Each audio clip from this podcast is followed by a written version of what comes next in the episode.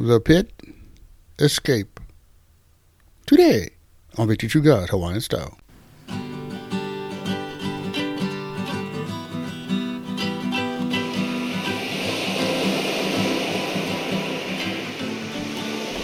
Hello, Aloha Friday, everybody. Your host, Brad Mel. And I say thanks for listening to the show.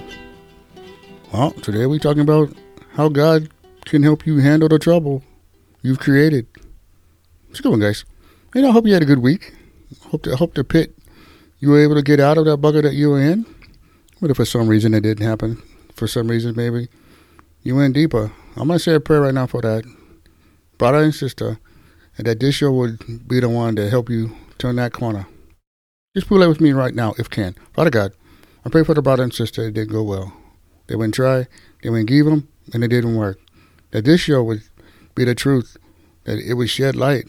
It would help them, give them that boost they need. In Jesus' name, Amen. Okay, then. Here's one of the best ways of getting out of a hole you and put yourself in. One of the best ways to get out that you and you dug yourself in this pit is what the prodigal son did in the Bible.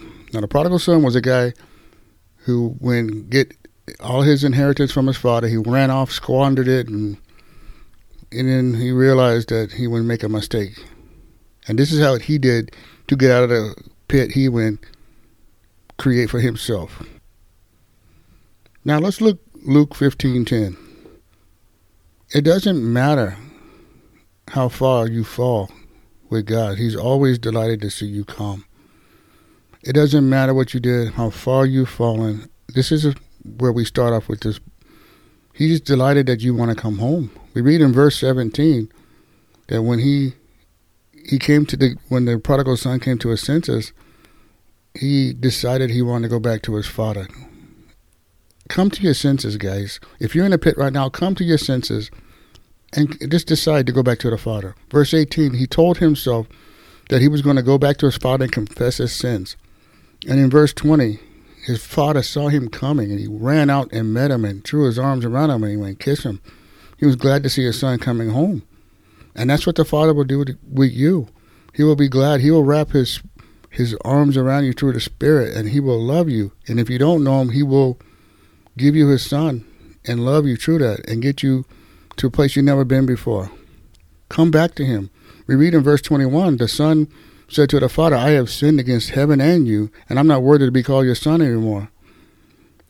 Well, in verse 24, the Father was so happy he came back that he celebrated, it wouldn't say, the Bible says and that his father and that God, he even said that he was so glad he came back in Luke 15:10. In the same way, I tell you, there's rejoicing in the presence of the angels of God over one sinner who who repents, and he comes back on track with God. And I tell you, repentance is where we start, guys. This is how we get back on track with God telling them I was wrong. Repentance is just uh, like making a U turn. I'm going the different way now. It pleases God, and that's where you start. If you want to get out of this pit you're in, start off with repentance. From there, you find a quiet place and go there and open up a new prayer line, life with God. Ask God to help you and guard your mind as you practice focusing on Him. Something maybe you would never do, or something you lost. Go in your Bible and start reading it. Go to the book of John. It's perfect for starting over. It has everything in it for starting over. The love of God, the crucifixion, the resurrection, all of it, and what the disciples would do when when Jesus told him, "Hey, this is what I want you to do when I go." And when you're done back with God, have Him guide you to truth of the Bible and what it says. Ask Him because He will. Remind Him Father, show me what the Bible, the truth of the Bible, and I guarantee He's going to take you to the truth, and the Spirit will show you. Guarantee. And prayerfully ask God to help build a new level of trust with Him. Even me, as an old Christian, my trust sometimes is not the same. Sometimes I get weary just like anybody.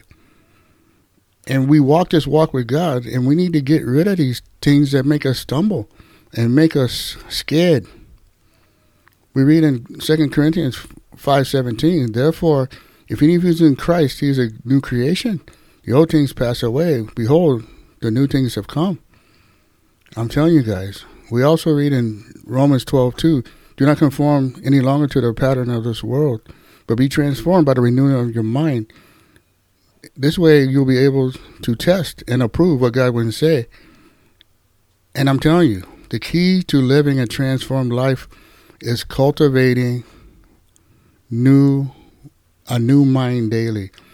Every day get up and just say, I gotta think better than I did yesterday. I gotta renew my thinking.